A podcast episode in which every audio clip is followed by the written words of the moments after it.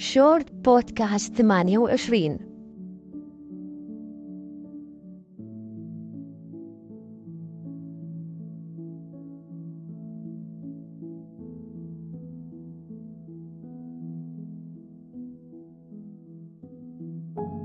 الاحتراق الوظيفي.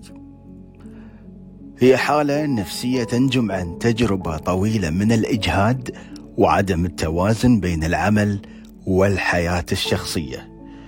وهذا يؤثر على النفسية والصحة العامة للفرد. يشمل الاحتراق الوظيفي شعورا بالإرهاق الشديد وفقدان الاهتمام والشغف بالعمل. وكذلك الشعور بعدم الكفاءة وعدم الفاعلية في القيام بالمهام.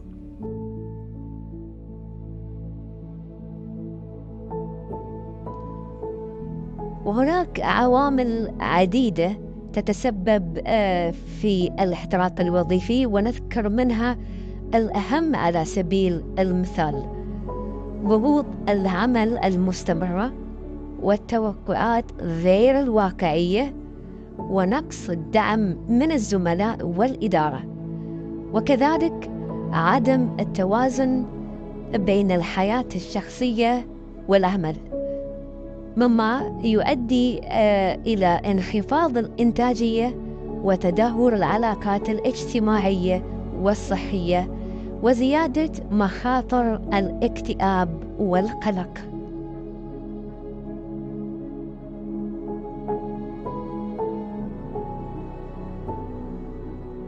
طبعا الشورت بودكاست 28 مبني على المشاركات والتعليقات. فشاركوني في الأسباب آه، اللي وصلتكم إلى أن تعيشون مرحلة الاحتراق الوظيفي. وهني خلوني أزيد أو آه، أفصل في موضوع العوامل أو الأسباب اللي أدت أو اللي تؤدي إلى الاحتراق الوظيفي.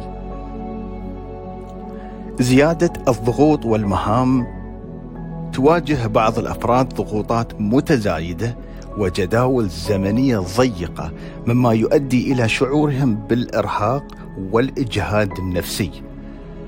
عدم الاعتراف بالإنجازات قد يشعر بعض الأشخاص بالتقدير المحدود لجهودهم وإنجازاتهم مما يؤثر على رغبتهم في الاستمرار والالتزام.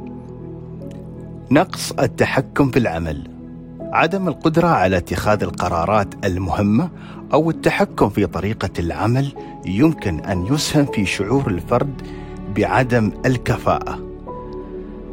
التواصل الضعيف ونقص الدعم. عدم وجود تواصل جيد آه، بين الزملاء أو الإدارة ونقص الدعم الاجتماعي يمكن أن يتسبب في الشعور بالعزلة والإستياء.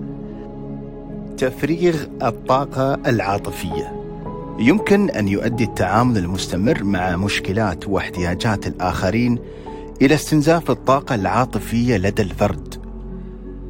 عدم وجود توازن بين العمل والحياة. قد يؤدي التفرغ الزائد للعمل إلى انعدام التوازن بين الحياة المهنية والشخصية. انعدام الشعور بالتطور والنمو المهني عدم وجود فرص للتطور والتقدم في مجال العمل يمكن أن يؤثر على رغبة الشخص في الاستمرار وتحقيق طموحاته المهنية. التناقض بين القيم الشخصية وبيئة العمل. عدم توافق قيم الفرد مع ثقافة العمل وأهدافها يمكن أن يسبب عدم الراحة والارتباك.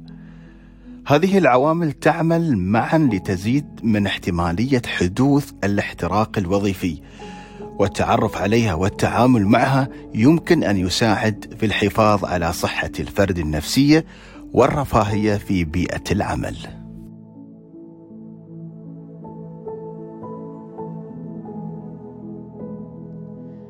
مثل ما تعرفنا على العوامل المسببة للاحتراق الوظيفي أكيد هناك جهة إيجابية أو حلول ممكن نطرحها. ممكن تفيدكم. وإذا الحلول اللي ابتكرتوها أو عالجتوا فيها أنفسكم شاركونا في التعليقات أيضا.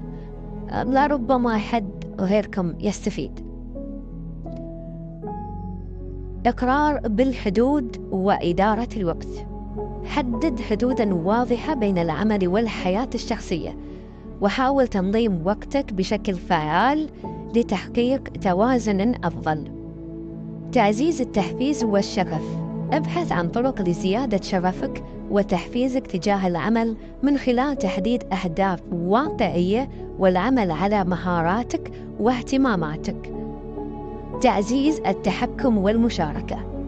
حاول المشاركة في اتخاذ القرارات المتعلقة بعملك وتحسين طرق العمل مما يمنحك شعورا بالتحكم والمساهمة.